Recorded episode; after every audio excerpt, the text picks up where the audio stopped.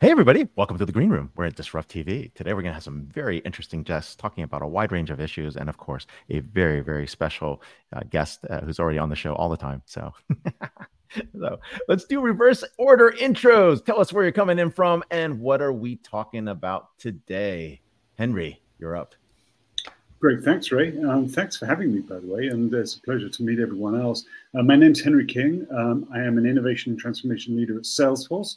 Uh, but I'm here today to talk about uh, a new book, the book that I co authored with Vala uh, called Boundless. And so we're very kind of excited to have a conversation. Very, very cool. And of course, Vala needs an introduction, so we're not going to introduce him. Lisa, congratulations. Welcome. Where are you coming in from? What's, Hi, what's happening? I'm I'm in Manhattan in the Garment District in New York City. My name is Lisa Sun. I'm the CEO of Gravitas, and my new book came out last week. And as I just shared, the good news is we were named a USA Today bestseller yesterday, number 41 out of 150. So you all are the first to hear the news publicly. And we'll do it. Yeah, and we're in the green room. We'll do it live in a little bit as well with everyone else. And of course, Chris, where are you coming in from? What are we talking about today? Hey guys, Chris Roeder with JLL based and here in downtown San Francisco where the streets are clean and alive, unlike uh, what you might be reading about. But I've been working downtown in office leasing for uh, almost 30 years. Very, very cool. We'll change the image of what's happening by talking about reality. All right. Well, I'm here with my awesome co host, Vala Afshar, amazing producer, L, and we're going to kick off the show right now. All right. Three, two, one.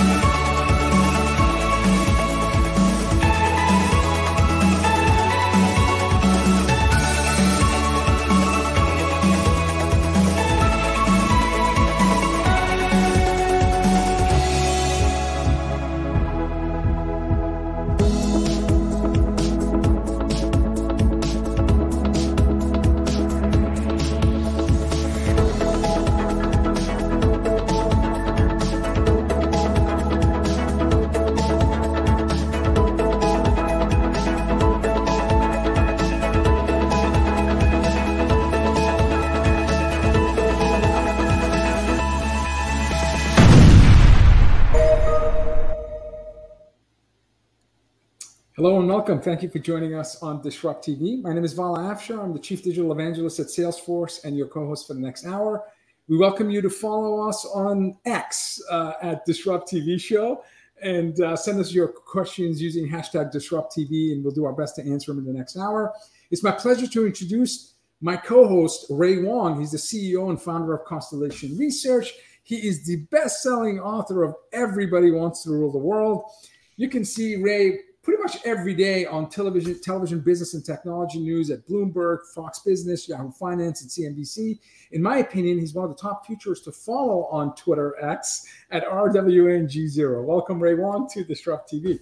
Hey, thanks a lot. I'm here with my amazing co-host, Vala Afshar. He's the chief digital evangelist for Salesforce. He's also the author of The Pursuit of Social Business Excellence, but that's not important. His new book, written with Henry King, is Boundless, a new mindset for unlimited business success that will be available now everywhere you can grab it, and it's on the bestseller list. And of course, executives around the world also follow Vala for his amazing, inspirational, insightful tweets, and of course, catching him at keynotes, conferences, and events, and also on tech media like Bloomberg and ZDNet, and more importantly, in the media and the broad press everywhere in large keynotes. But it's not about us, it's about our amazing guests. And of course, we have one to kick off today to really reset the scene of what's happening, especially in one of our big tech hubs in the US. Who do we have to kick it off, Vala? It's our pleasure to have Chris Roeder, broker lead and executive managing director at Jones Lang LaSalle, JLL. Chris is a corporate real estate advisor who leads the 45 person brokerage team at JLL. Chris primarily represents institution, institutional landlords and tenants throughout the city's 90 million square foot commercial office sector. Since 2007, Chris has consistently been considered and awarded as one of the top brokers in the US. Chris has over 25 years of experience with devising strategy leasing plans for San Francisco's largest and most active institutional investors, helping create new submarkets such as mid market, the Presidio and Soma, and executing some of the largest and most complicated transactions over the last two decades in San Francisco. As someone who spent a week at my company's largest conference in San Francisco, I, I, have to tell our audience it was an amazing, beautiful city experience, and we're here to learn more about it from Chris. Welcome, Chris, to Disrupt TV. Thanks to have me. I, I hear you uh, you talk about, about me like that, and sure makes me feel old. I'll tell you that. you must have started in your teens. Yeah. I was I was pretty I was pretty young, but maybe I'm just older than, than people think. well, yeah, and the um, I'm really excited to have you here. And you know, there's been we try to look at tech cities and tech hubs and what's going on in different places, and the work from home movement and the pandemic lockdowns and a host of other social uh, things all happened in San Francisco at once, and and really, really changed the landscape of what's in San Francisco. Uh, and so the question for everybody right now is, is hey, what's happening in the city? Give us kind of an overview of what's happening, and and are you optimistic about the San Francisco office market going forward? because this is where a lot of the innovation is happening and a lot of you know the conversations that are happening across not just San Francisco but the Silicon Valley region. Yes, yes, and yes. I am very mm-hmm. optimistic. Glass is half full. I mean, look, what people have to realize about San Francisco is it's always been the center of innovation, but it's also been a boom and bust bust town, right? From back in the gold rush to you know the 1906 earthquake, then to the 89 earthquake, to the dot com bust, now COVID we constantly rebuild. And why is that? It's because people want to be here. We've always been, you know, a very uh, a very progressive city, um, but the beauty is what makes people want to live here. You've got the mountains, you've got Napa Valley, you've got the beauty of, of, of the bay and the ocean and being in San Francisco. And, and then on top of that is our universities. You know, we have some of the best universities that are catering um, to that to that community in Cal and Stanford and San Jose State, SF State, UCSF. So we have some of the best regional universities. So yes, there's no doubt we're going to come back. I think that um, you know part of part of the downfall. People talk about the doom loop. Um, you know, I'll bring it up first. People talk about the doom loop in San Francisco. I think there was a little bit of a doom loop in COVID here. I, I don't mm. think that it's going to be resounding a decades long thing, but I think there was a loop that's already happened for a couple of years, and we've kind of seen it in the rearview mirror. Because if you think about it, we were the least occupied city during COVID, which makes sense, right?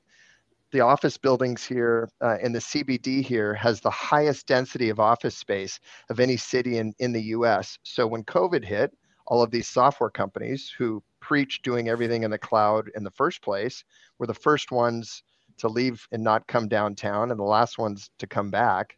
The retail closed. The health and safety wasn't here. So the city just became became a little bit of Gotham in, in certain ways, you know, Be- Beirut in the 90s.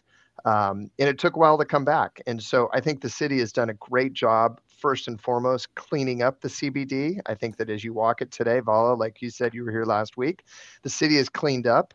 I think that um, uh, a lot of the homelessness is being pushed into certain areas.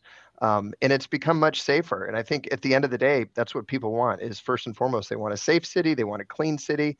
Uh, and then I think what's following is the retailers. I mean, I think there's been 20 new retailers that have opened in Union Square this year, um, which maybe doesn't show it as much as it, it, you know, it's hard, it's hard to see. But if you walk down in Union Square, if you walk down Market Street, the activity is back. So then the big question is, when are the companies going to come back? When are employees going to start forcing or telling or encouraging in one way or the other their employees to come back? And I, I think that it's, you know, that boils down to leadership. I think that we'd all be think we'd all be naive to think that there's not going to be some sort of hybrid uh, work work in the future. Um, does that mean that all of these office buildings are totally obsolete and never going to be full again? No. I mean, you look at churches, churches were built for one day a week, right? So, can office buildings be built for three or four days a week? Yeah, probably. Um, but I will tell you on the ground, what we're seeing is the startup companies are coming back to the office. Those who haven't made it, who haven't had their exit, who haven't IPO'd, who haven't sold, um, especially with the C-suite that um, that that hasn't hasn't had their exit yet. Those those those companies, those startup companies, a lot of them are AI companies, which we'll talk about. They're coming back in the office. They're here five to six days a week. It's like old time, and they're out looking for new office space if you were a Fortune 1000 company, um, you don't have equity to offer, you're paying decent salary, it's more of a job, less of a career. and those people in my mind aren't grinding as much and most of them are still at home the the the unique aspect that's going to be interesting to watch is the productivity because i think all of these big companies are are are, are taking um, in account for the productivity of their employees. And they know deep down and studies have showed it and they've told us how less productive people are working from home and especially those hires that have occurred during covid. Some one of the one of the major companies in downtown san francisco says that by their estimations the new hires that have happened during covid are half as productive. 50% as productive of those that were trained and mentored and learned their jobs pre-covid so look it's going to take a while i'm betting on san francisco it's a beautiful city it's got fantastic resources people love being here. I think the the the administration's doing a pretty good job as of recent to um, to make it a more desirable place to come. I think tourism is 80% back, and they say it's going to be 100% back by 2025. Um, so I'm I'm a buyer. I'm a buyer when it comes to San Francisco. Yeah, no, I I uh, you know my my employers is the, is the largest employer in the city, and um, uh, last week, as I mentioned to you, we had our annual conference. I've been attending this conference since 2009, every year with the exception of one, one year. So I've been to 13 um, Dreamforces. And, uh, you know, we had over north of 40,000 in person. Uh, and um, by some estimates, my company and the partner ecosystem injected $89 million into San Francisco just last week. Um, and of course, the, the, the conference over the last decade has led to hundreds of millions of donations to the public hospitals and hundreds of millions of donations to public schools. And last week, my experience was beautiful. Uh, I, I, thought the city was as clean as I remember. Uh, and I walked the streets morning and night, and I felt safe the whole time. So, just just uh, a, a, data point from last week. Um, and you mentioned AI a recent study that looked at uh, GDP contributions in San Francisco, and tech companies are uh, outpacing all other sec- sectors by 3x in San Francisco. So the technology company contributions to the city is far greater than any other sector. And some argue San Francisco is the AI city, number one AI city in the world. So as the so AI, in my opinion, will fuel and accelerate greater adoption and attraction of talent because this is a technology that's, in my opinion, the electricity for the 21st century. And San Francisco happens to be at the epicenter of it all. So, my question to you is Do you sense what building owners are doing to adopt to this new normal? You reference hybrid is most likely new normal, regardless of the size of your business. And you know your, your sense in terms of technologies like artificial intelligence where there's excitement and energy and people want to be together to really, as Steve Jobs said, put a dent in the universe? So, a couple things to unpack there. First of all, as it relates to your company, Salesforce, I think you least you are the largest employer in San Francisco it's been awesome to watch a company like Salesforce start in San Francisco with 10 employees and to grow what they are today. It's really been cool. And I, have been lucky, fortunate enough to be a part of many of those those office projects that, that they've been a part of. Um, they lease about you lease about two million feet downtown. The question I have is if you lease two million feet downtown and people are encouraged to get back to the office and excited and there's more employees today than you had uh, than you had pre-COVID. I think more, way more employees in San Francisco. You're also out subleasing about a million and a half square feet. So what'll be interesting, and I guess it's not a question, what'll be interesting to watch is Salesforce as they decide to return to the office or not, because I think there are some mandates, but no enforcement, as far as I understand. It'll be interesting to watch that million and a half feet that you're trying to sublease that have is having a little bit of a detrimental effect to downtown. Will they come back? I mean, Salesforce has been a great public citizen has been a great company for us in San Francisco, has driven a tremendous amount of growth. I think your leadership has done great things for the city, like you said, in the in in, in so many different aspects of health, homelessness and, and hospitals. But will the company actually force their employees back to just add to that uh, uh, uh, to revitalize downtown? Because that's what we need. Is we need we need people coming back downtown. So I, I hope they do for for for my own personal reasons. You know, Chris, that's a great question, and and, and really, like, what what are those amenities people are looking for, right? What, Yeah. What's changing when people so that's the, the so before I yeah before I get to that, let me just answer about the AI companies. So we are the number one city in the world as it relates to to AI. We have more VC funding that's come to San Francisco the last three years and in the last year than any world any any city in the world. We have mo- more job openings for AI companies. Um, Cal and Stanford are two of the top three schools graduating the type of engineers that those AI companies want to receive, and it's over one third of the funding from VC companies to AI companies have come to companies since 2021 of companies have come to companies based in San Francisco. Wow. And I think it's 11 of the top 20 AI companies in the world are based here in San Francisco. So just to your point, AI is helping us pull out of this and is is just is is is awesome and is so fun to see. And we're meeting with these people and the employees are excited and they want to be here and that's going to be the next resurgence. So to your in the third part of your question was a minute what is it that these tenants want Hmm. to be able to come yeah, back? what's changed, right? Before it was a different type of space. Before Yeah. we're trying to get people in hoteling in a different way. Now there might be safety requirements. Maybe it's a little bit different in terms of the types of gatherings, right? Services aren't there all the time in terms of food, right? Or in terms of other types of amenities. In terms of there were some places had even really really posh amenities. So Yeah. just just trying to understand what what's that mix look like today. So I think that there's a couple things. One, it's the fundamentals. First and foremost, no one wants to come downtown if it's not clean and it's not safe, right? And it wasn't for a long time. Where the, I, I've been here every day since since June of 2020. We took six weeks off, and I have been I have been downtown Wow. every day that I'm in San Francisco in in in in the um, Bay Area. I'm here in San Francisco. It's a Friday, and I'm here, and my team is here. So first thing people want is health and safety. And I think the city's done a pretty good job achieving that. Second thing is public transportation. We still don't have all of the express buses, the express muni buses from the marina and different parts of the city coming downtown. So that's something we need to fix. BART is on track, although usership is way down. Then once you get to the city, what is it that people want? People want activity more so than ever. They don't want to just work in their office. They want to go outside. They want to experience uh, the city. They want to they want to see activation.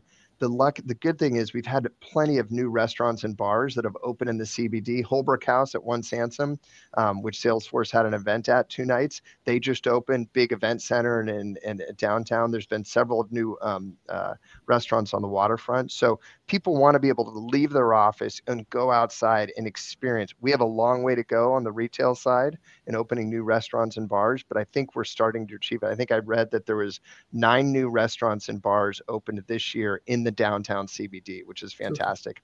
And then lastly, they want to go into their office space and they want it to feel more like their home right? They want it to be they want it to feel less like the office space of old. And they and and, and so companies are pivoting and doing the companies and landlords are pivoting and doing the right thing.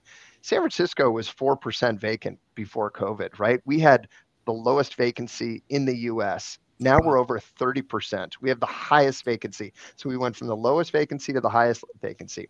Part of that is landlords didn't need to build a lot of the amenities into their space and into their buildings to entice people that they that they are now. So there's so most landlords downtown are talking about okay, how I, how do I create amenities to to um, to get people more excited? How do I build not just a gym but something like a crunch gym where you walk in and it's like you know like a Barry's boot camp where you're the Yep. music's thumping um, you know uh, there's colors there is activity it's a fun place to be how do we create a tenant lounge that's more like a bar that you would go to in the marina or conference facilities you know for for people for meetings. So so uh, how do we you know cold plunge saunas i mean everything. It's it's how do you replace kind of the activity and then um, that people get at home and then and then make it more activation? So all of those things are things that are being considered and landlords are doing and it's it's actually pretty fun. It's like making my job a little more exciting to be able to come in and like put these recommendations together to help to help these companies and help these landlords Are building owners also thinking about creating dedicated transit from different points as well, or pulling in to do that?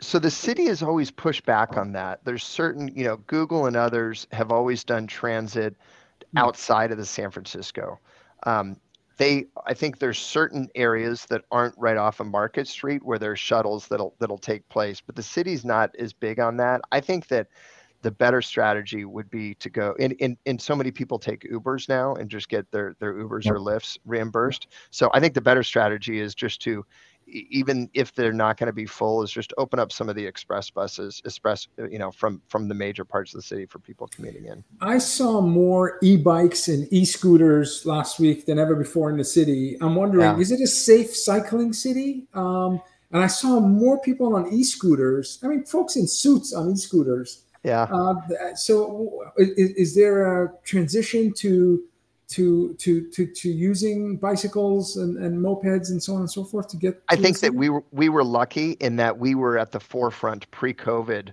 in ha- in having the scooter and the bike program not only the city bikes but the the limes and some of the other scooter yeah. programs some of the third parties we yeah. allowed it and we were a test market because some of those companies were actually based here and started here some and so yeah i would bet that we are uh, there's as many scooters and bike bike share and scooter shares in downtown San Francisco as just about any other city anywhere. Yeah. The other thing is the city's done a really good job, although I don't agree where they've put their bike lanes. They have put a, during COVID, they did build a bunch of bike lanes.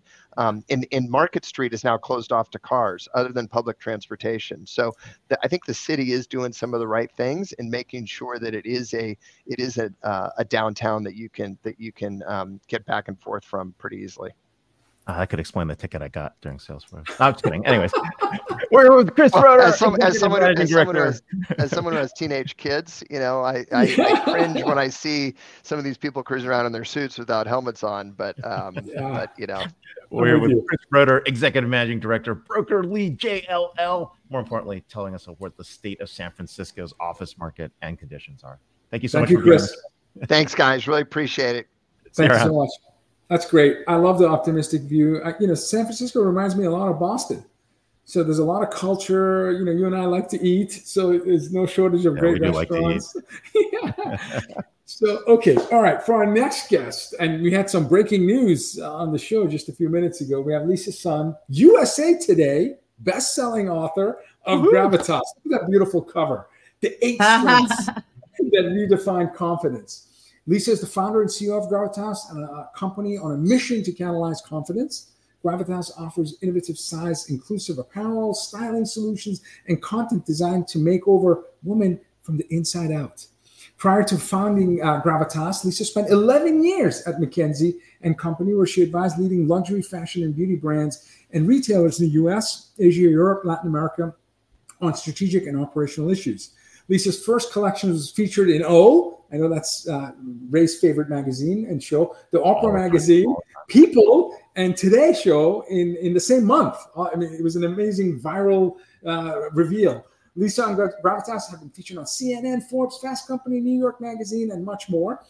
Often called, I love this, the dress whisperer. Lisa is also a highly sought after public speaker who likes to impart her award hard won knowledge on Gravitas on how to best harness it to other women. You can follow Lisa, must have been an early adopter at Lisa L Sun, uh, L I S A L S U N. Welcome, Lisa, to uh, Disrupt TV. I'm excited. Now I get to add Disrupt TV to that list of places that I've been featured, right? Like I, CNN I, and Forbes. Disrupt TV now. Happy Friday.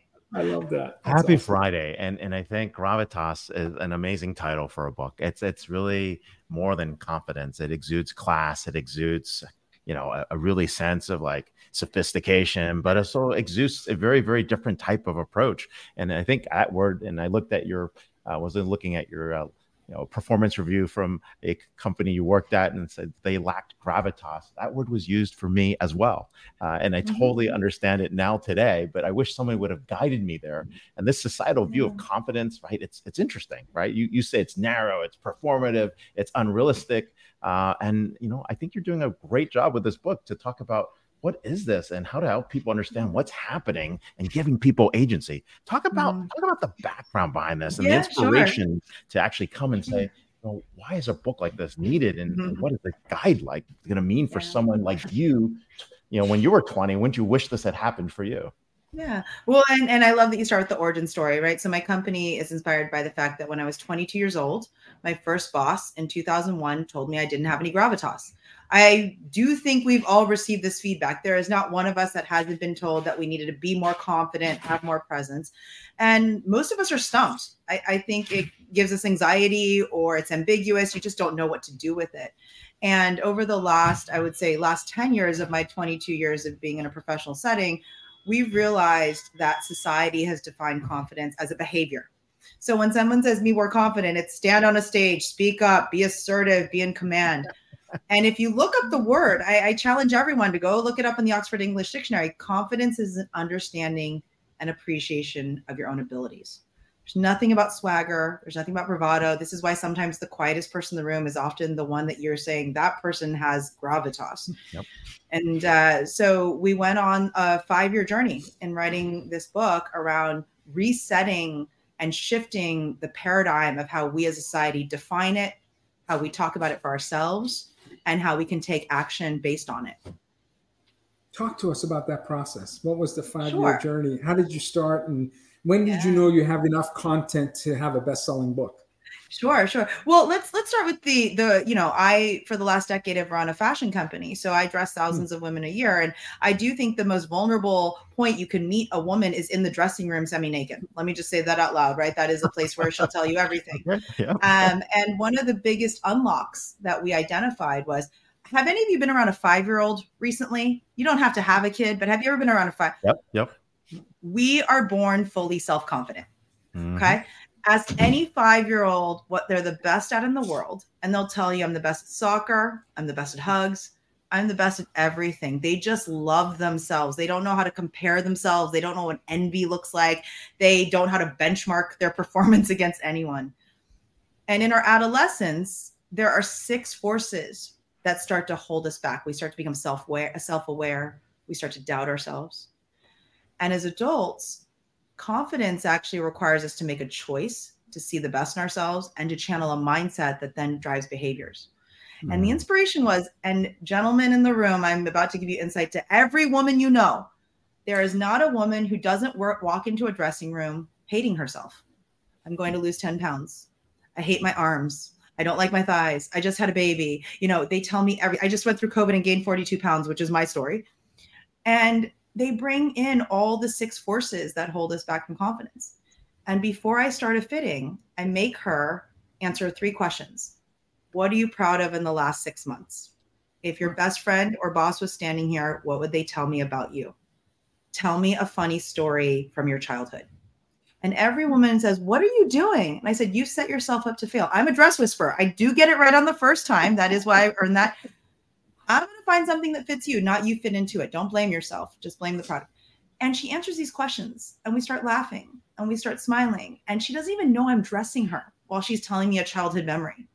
And she always comes out of the dressing room. She goes, This is a skinny mirror. I'm like, No, it's from Bed Bath and Beyond. Rest in peace, Bed Bath and Beyond. It's 1995. We can't afford the skinny mirrors. and she goes, What did you do? And I said, We had to set your mindset before we could do the work. And so when you ask me about the inspiration, this really started 10 years ago when I started my company. We started to learn that we could change people's mindsets. And every woman says, you know what? Every time I put on this dress, I'm going to remember this feeling of being with you and talking about what I'm proud of. And five years ago, what we did was I said, well, and I, my publicist is going to hate me for saying this. I was like, nobody needs another book about confidence. There's so much ink that's been spilled. What am I going to say that's different? And so I know I'm so sorry, Betsy. I, you told me never to say that in the media, and I've said it. But I feel comfortable around these these guys. Okay, and uh, so what what I ended up doing was I said I'm going to launch a quantitative and qualitative study on confidence. I'm going to put my McKinsey back on. I convinced one of my old bosses from McKinsey to come out of retirement. She's in the acknowledgments. She ran McKinsey's consumer insights practice and really COVID was a great opportunity to use online focus groups to do quantitative research. What else were you going to do but type a bunch of stories about yourself into an online format? And so we did a thousand person quantitative study and 32 focus groups about confidence. And what we identified is there's not just one type of confidence, there's eight different types of confidence.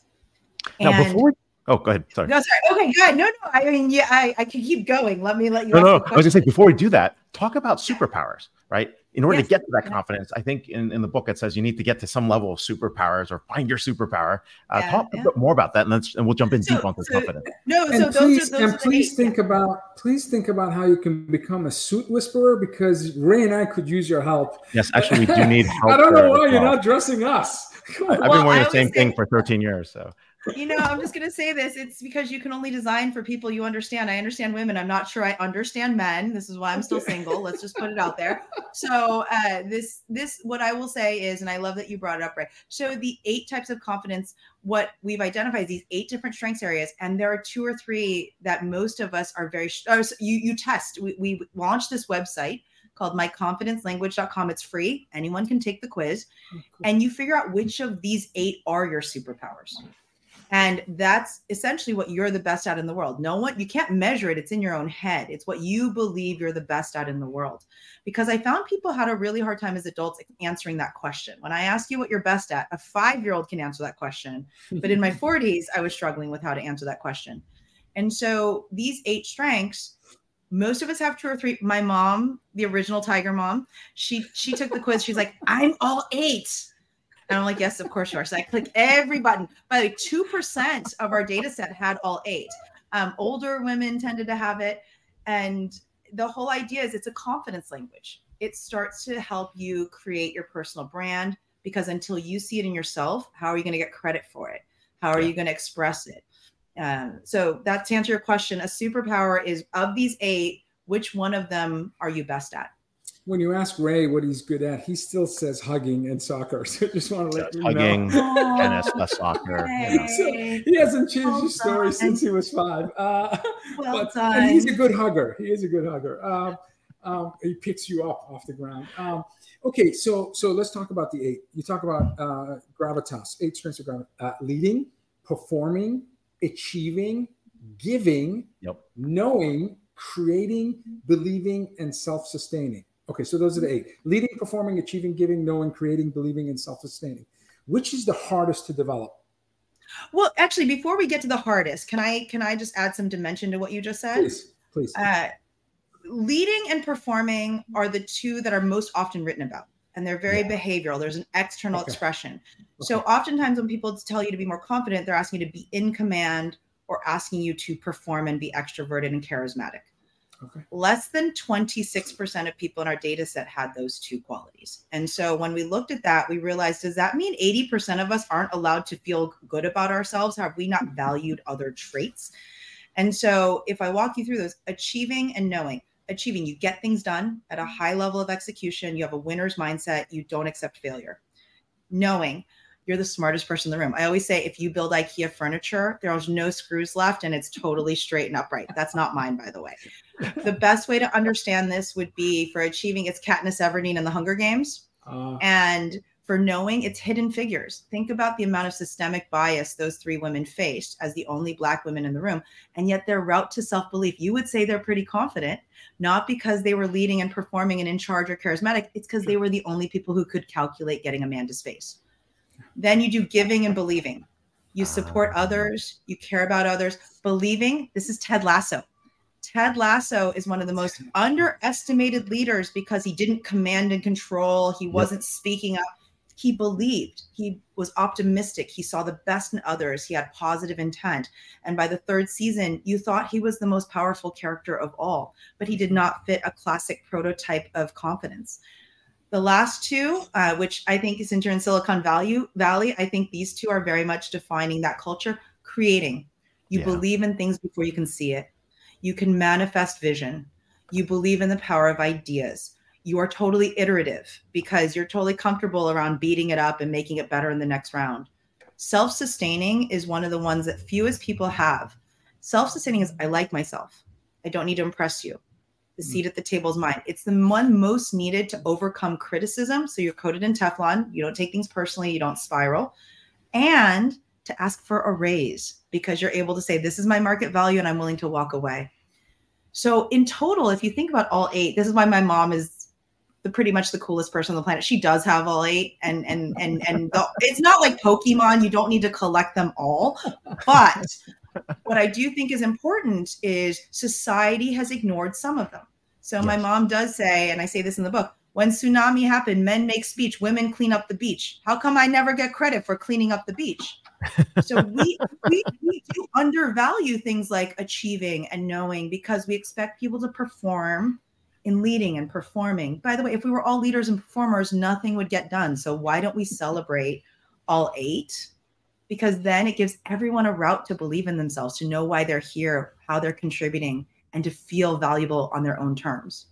Al, if you're listening, our producer, please make sure Lisa's mom gets on our guest list. Yeah, um, we want Lisa's she, mom. She actually, no, no, we will she, put her on with my, my, my mom. I, we'll Taiwanese mom special going on here. We do that? So the thing is, so my I, I was born here, and my parents are from Kaohsiung, Taiwan. And about ten years ago, my mom and dad decided to retire in their hometown in Kaohsiung, mostly because, as my mother said, she has lady mayor and lady president, therefore everything good, which is kind there of true. I mean, it's actually amazing and um, one of the things is I had a, uh, a, speaking event that was virtual, and they asked if my mom would Zoom, if she would come on.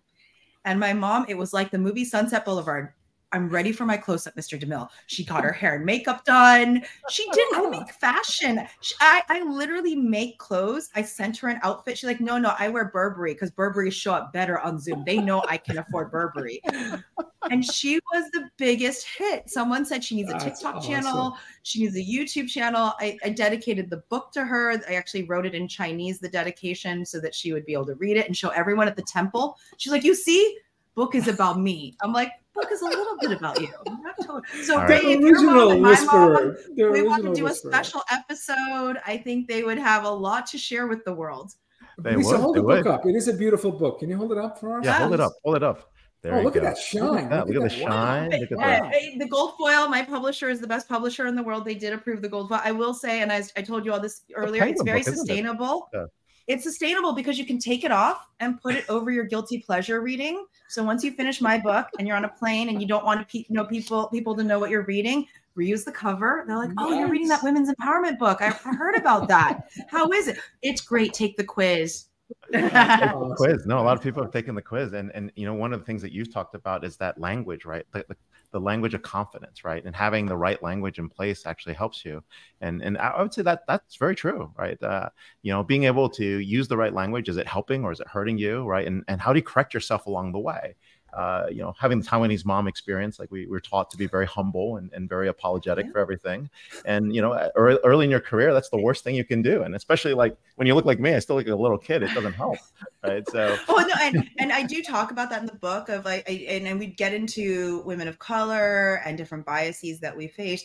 One of the most important things, though, is you have to like yourself first. And I think we as a society, uh, it's called confidence culture. There's a great book about that where we've diminished it to a corporate slogan and an Instagram post. And it's hmm. very, it's like hustle like a boss, sp- I know, sparkle and shine today and we underestimate the immense amount it. of work. well, no, and, and, I don't believe in faking it till you make it. I don't. But I don't either. I'm just saying, but yeah. Uh, you know, and, and and my mom, you know, I do love so much about the Tiger Mom approach, but it does make you feel like you're never good enough, right? There's that standard keeps moving, and so I've had long conversations. Well, when Amy Chua's book come out came out about Tiger Moms, my mom's like, "You see, I was right. Someone write a book about me," and we had these long conversations about being at McKinsey and Company and breaking all those habits because fundamentally, you know, I had to let go, frankly, of being that person that always had to measure up to a standard. And I think when you divorce yourself from external validation and you focus more on validating yourself first, it changes the way you see other people too. How many times have you been on Instagram and you're like, man, that person's always on vacation or they're humble bragging on LinkedIn about an award they won. And I always say, if you like yourself, if you have gravitas, you're happy for them. You don't feel envy, you don't feel comparison. Oh. You also know their their life is just as hard as yours. And you're like, yes, good job. I'm I'm rooting for you. Yep, yep. And and that changes your own body chemistry. It changes your neuroscience around how you take on every day. That's that's great advice. As an immigrant refugee, the best gift my parents gave me is no sense of entitlement because yep. I saw my parents work two jobs, seven days a week for 20 plus years.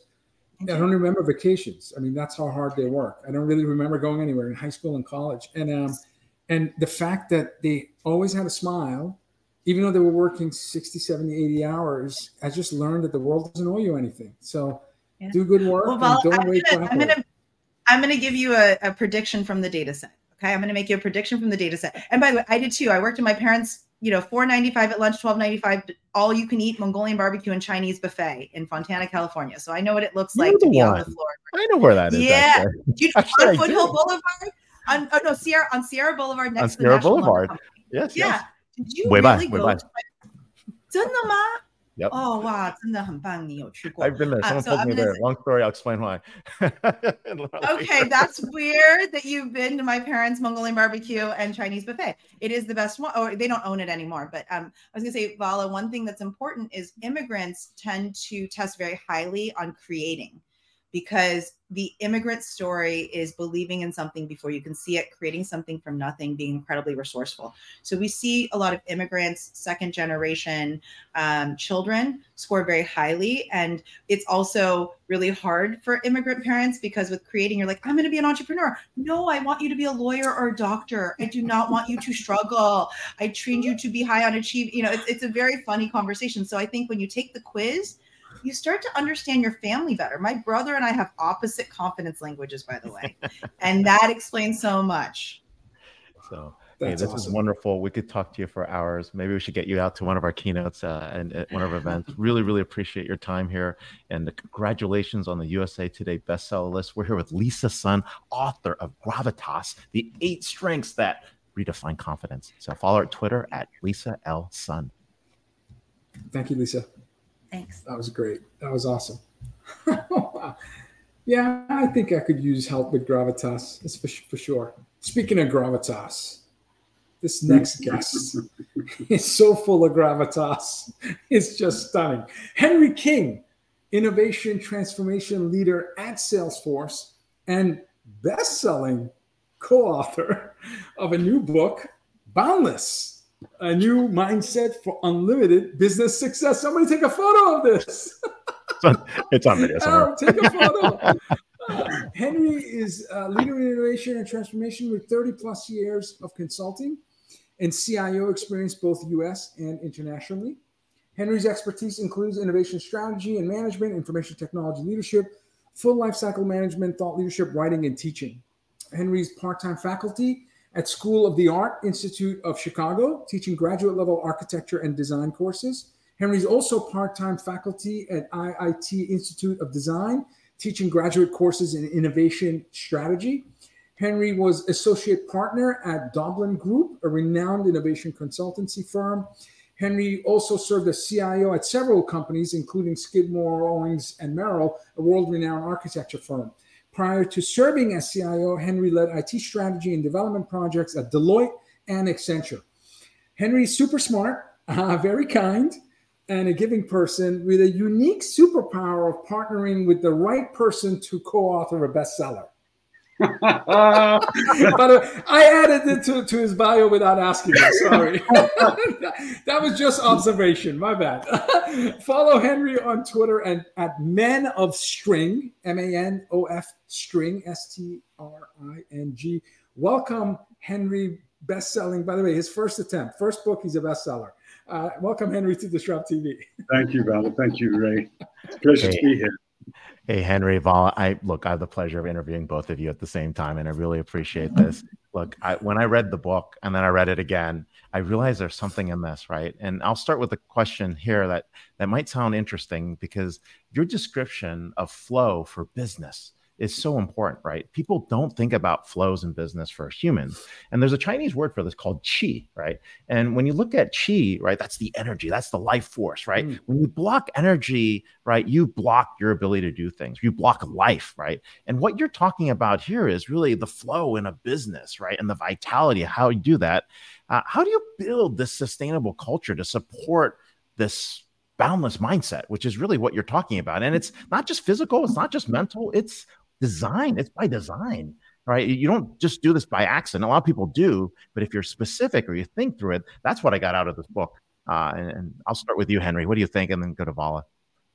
Yeah, I love that question, Ray, uh, and I love that you started with chi because it is it is clear what we found, you know, over the over the years is that the idea of flow, the idea of movement um, being absolutely essential to life, is um, it, it's it's actually kind of been across all cultures. It's not just an Eastern culture. Uh, as back as the fifth century BC, I think it was Heraclitus, know, talked about um, everything flows, everything changes. He was the one that talked about you can't step into the same river twice uh, because of that movement. And um, and we've seen also to have been in kind of Western tradition, it's been in Eastern tradition a lot more, and it's also in indigenous wisdoms as well. So there is this strong sense of movement um, being essential to life. And as we're seeing now, of course, it's, it's true in sciences. Um, you know, particle physicists are now saying there's no such thing as actual stuff, there's only fields of energy, right? So it's all about movement. I know that uh, one of Vala's tweets is about everything being about vibrations, right? The sense that um, life truly is energy, life truly is movement. And so I think what we're saying here is business should be no different. Business should be about enabling um, flows of energy, flows of resources, flows of nutrients of various different kind, flows of data, flows of people, and so on and so forth, in exactly the same way that an organism is, or that life in general is. So, right. I love that question.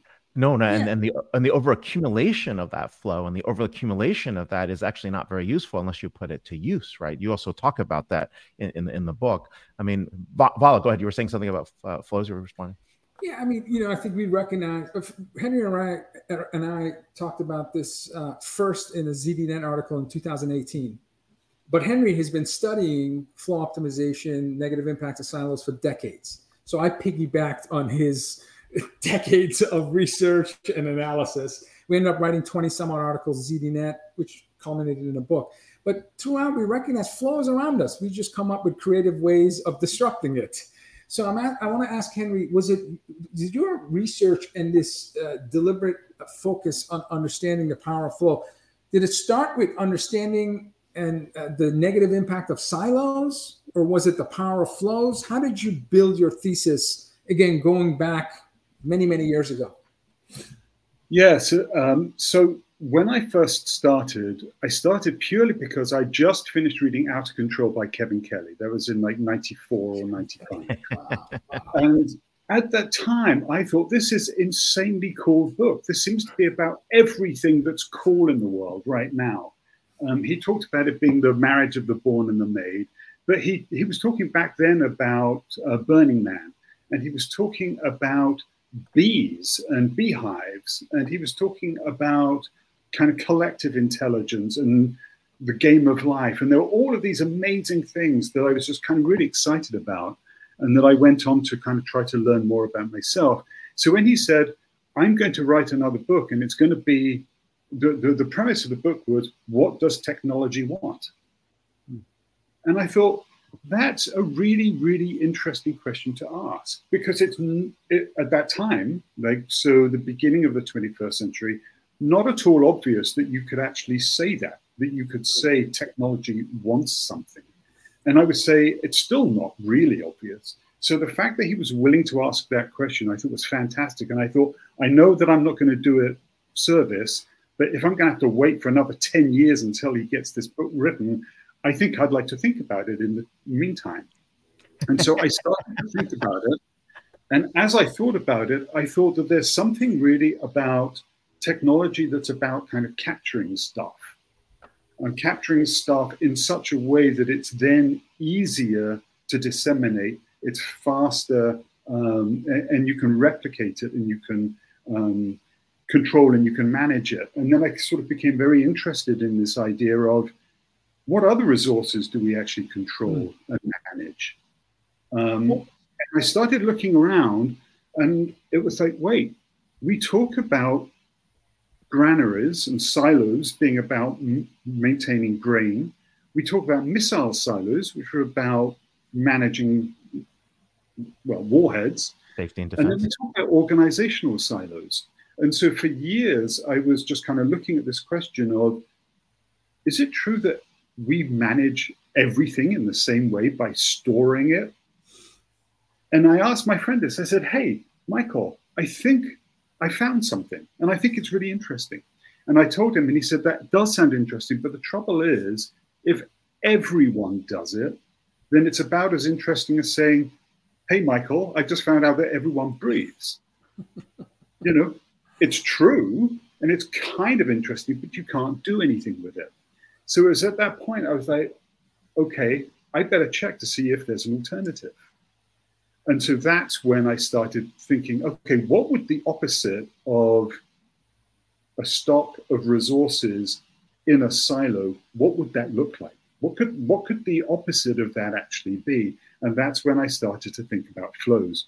And then and, and I've continued thinking about that to this day because not many people think about that, even though, to your point, Ray, it is fundamental to life. Most of us in business do not think about things in flow. We think about can we count them? Can we manage them? Can we accumulate them? Even Lisa said, like in, in the talk just like five minutes ago, she talked about command and control. Yeah. That's silo concepts, right? So uh, that's silo mindset. So the question is, what can we do that's different to that? Well, resonance and emotion is very key, right? Mm. Uh, you're talking about that flow, that's the motion, and then how you actually appear, right? Which is the dimension, is the resonance, right? And and how you actually create that vib- vibration. That that's that's the piece that people miss, right? Because am I fully here? Am I in the background, right? Uh, where does it fit in that process? It's a dimension that a lot of mo- portfolios don't account for in their thinking. Uh, the other piece that's really interesting is because is both of you are talking about this is that notion of where you talk about autonomy. There's a balance between having these things all being pulled together and having human choice, right? And the question is going to be asked like for the next decade, right? Even for the next century, as we start getting into world of autonomous. Uh, and, and the question for you, what's the right path forward? How should business leaders think about this, Vala? And Henry, how should business leaders think about building that into their design in terms of their strategy? Go ahead, Henry. I told Henry before this. He's going to answer all the questions. knew you were gonna We, we, we thought that I featured we, we featured Tesla in one of our first articles Yep. when we talked about the seven principles of, of flow optimization. So and, and we studied the Tesla, we studied all the building blocks of an autonomous vehicle. We've had discussions about the autonomous enterprise and how the blueprint for the car will ultimately make it into how we work every day. But go ahead, go ahead, go ahead, Henry. Talk talk about and in the autonomous chapter of the book, we actually talk quite a bit about AI because we think that that's Yeah. going to give us more autonomy. But I'm going to stop talking now, Henry. No, that was great. Um, so it's a re- it's a really good question, and and I think it does come back to this question of do you really have the right mindset to begin with? Because so many of us are committed to this idea of accumulating control, right? Even in a very benign way, if you think about the main job of a chief HR officer, right? They would say, My job is to attract and retain the best talent. If you talk to a CMO or a chief revenue officer, they would probably say, My job is to attract and retain the best customers. If you talk to a CFO, they would say, My job is to accumulate and control you know, the, the, the cash in the, in, in the company. If you were to talk about if you were to talk about a CIO or CTO, they would say, My job is to make sure that I can um, aggregate and then protect all of the company's data, right? And so this idea of command and control, the idea of accumulate and protect, the idea of attract and retain or acquire and retain is just embedded into everything that we do in business. And it's something that we learn very, very early on as being the normal way of doing things. So before we can even really start to change things, we need to be able to really believe that that mindset could be different, that we could do things differently.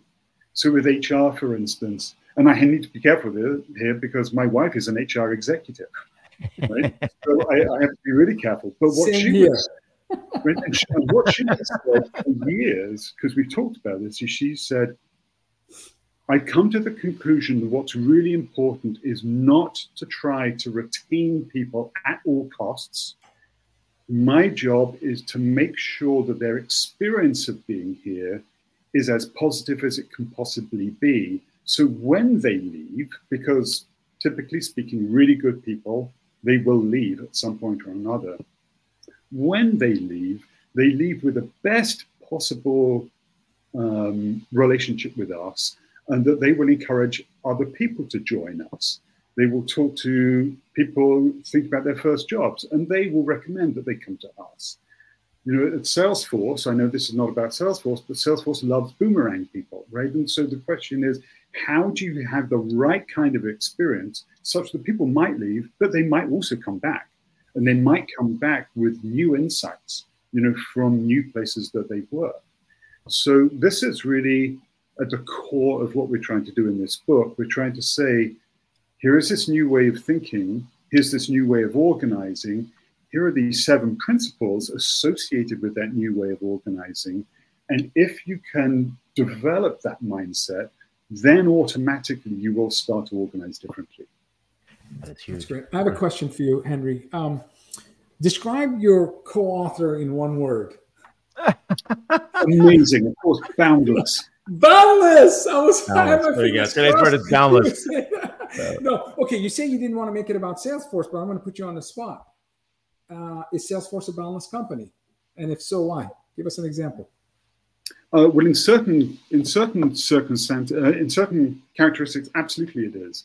I mean, we had so we've already talked to the you know you were talking earlier in this in this show right about Dreamforce, and when you look at Dreamforce, it's really a community event, right? It's a really extraordinary thing. It's not just the Salesforce people trying to flog stuff, but it is Salesforce it is our partners, it is our ISVs, it is our MVPs, it is our trailblazers. And you've already talked about what an amazing job the city did in order to prepare for Salesforce, to make it clean, to make it safe, to make it beautiful, such that everyone there had a great experience.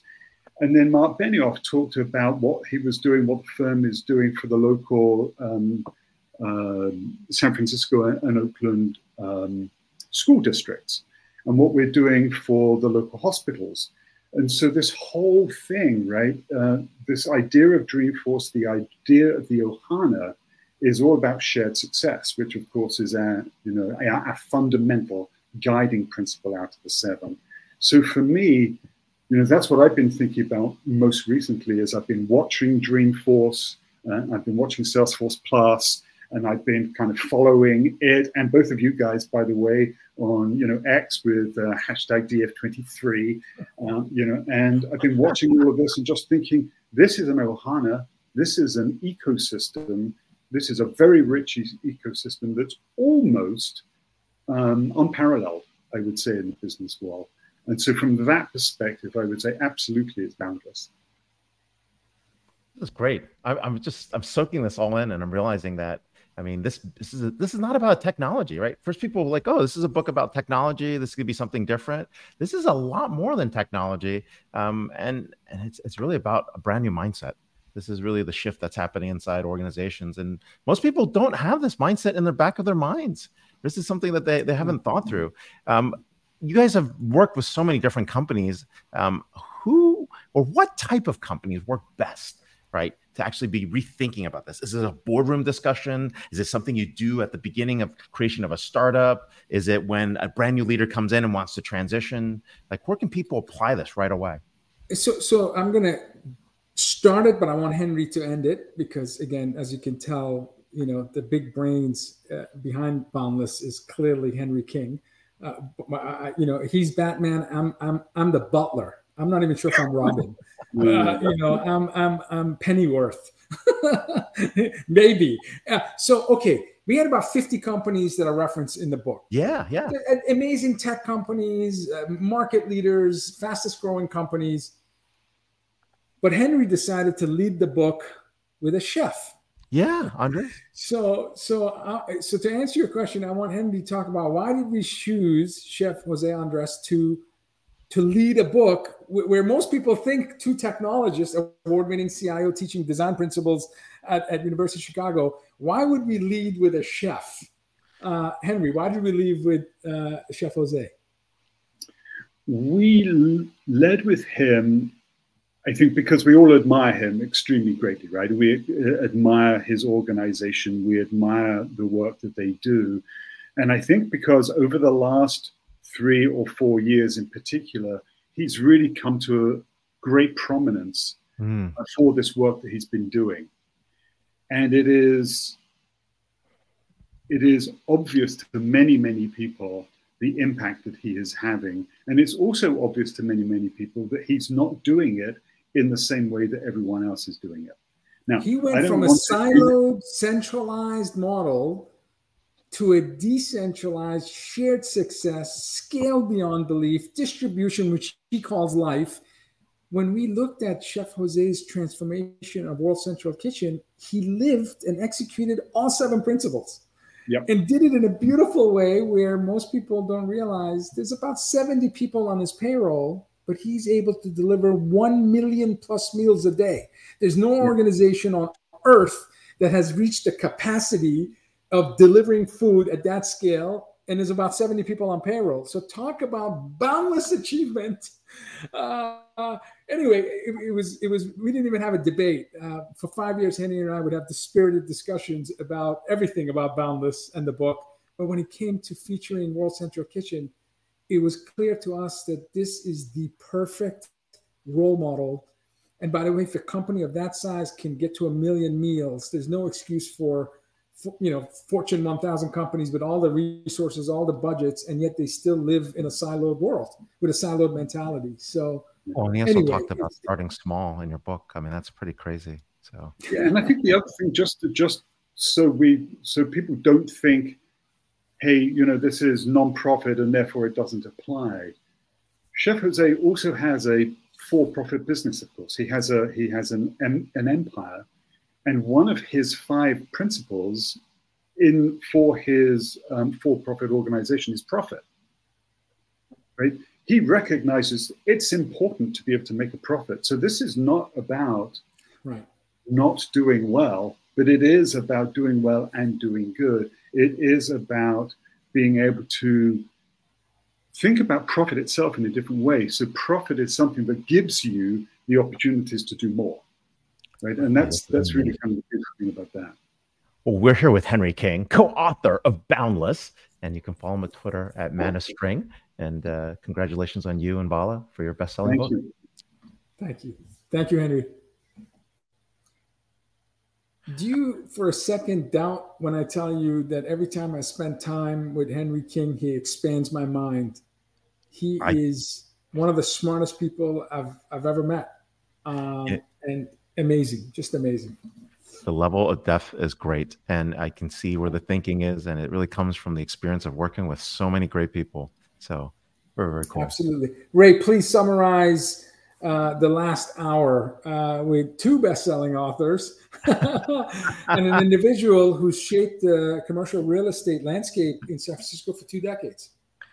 Yeah, I mean, look, we, we really want to take some time getting a pulse of what's happening around us. And when you looked at this episode, it's, you know, what's happening in hotspots, right? What's the impact of the future of work? And San Francisco is one of those places where we got a chance to kind of get a scene what's happening. You know, is there a turnaround? Is there not a turnaround? You know, Chris really talks about the things or shifts that are happening and uh, where San Francisco is headed, right? So it looks like it's getting better. And of course, right, we do have to change the way we look at work, where we work, uh, and more importantly, what that means for downtown real estate. Uh, but just like when we're trying to reinvent ourselves and reinvent things that are happening, I mean, there's a great book that comes out and talks about empowerment and how to think about confidence and how to take back agency. And what Lisa really shared with us was really that a lot of confidence comes from within. Right, a lot of confidence really comes from your ability to self build, self develop yourself, and and I think you know those eight areas of strengths. Uh, I think was it leading, performing, giving, creating, knowing, achieving, believing, and I think last one's important. Self-sustaining. That was the one. That's very, very important. Those are important things because gravitas is a lot of it. It's it's a mindset. Uh, and then when we talk about the ultimate of mindsets, this business mindset of boundless is really where we're talking about how we actually shift the way we look at businesses, right? That portfolio of how you act, the interactions, everything from talking about integration to autonomy to how you guys build teams. I mean, it's in the book, right? And I think for the sophisticated boards and the sophisticated startup CEO who understands that have been there, right? They get a chance to look at this and say, oh my God, that's how I operate. And they can verbalize a lot of the concepts that they have experienced. And for those just starting out, they can get a head start by jumping in and, and, and reading the book. So, so yeah, so that's pretty much the uh, the episode. And uh, thanks for everybody for being here. And of course, we have our next episode, which is episode number what? 337. Our next episode. By the way, we're getting close to the 1100 interview milestone at Disrupt TV. We have next week Mike Hayes. He's the chief operating officer at VMware. He led Navy SEAL Team B, so 2,000 men and women Navy SEAL. Small group, no, no yeah. one trained, no one Led by Mike Hayes for 20 years, so many assignments, uh, and he's a White House fellow. One of the most fascinating people, and also a best-selling author. So we'll start with Mike. Uh, Mark Logan, CEO of One Identity. And lastly, David Dotson, author of The Manager's Handbook. So uh, put your seatbelt on, get your popcorn. Next week episode is going to be pretty awesome. If it's Friday, it's DisrupTV. Thank you so much for watching. Thank you for recommending guests, and look forward to seeing you this time next week. Bye, everyone. Happy Friday. Happy Friday.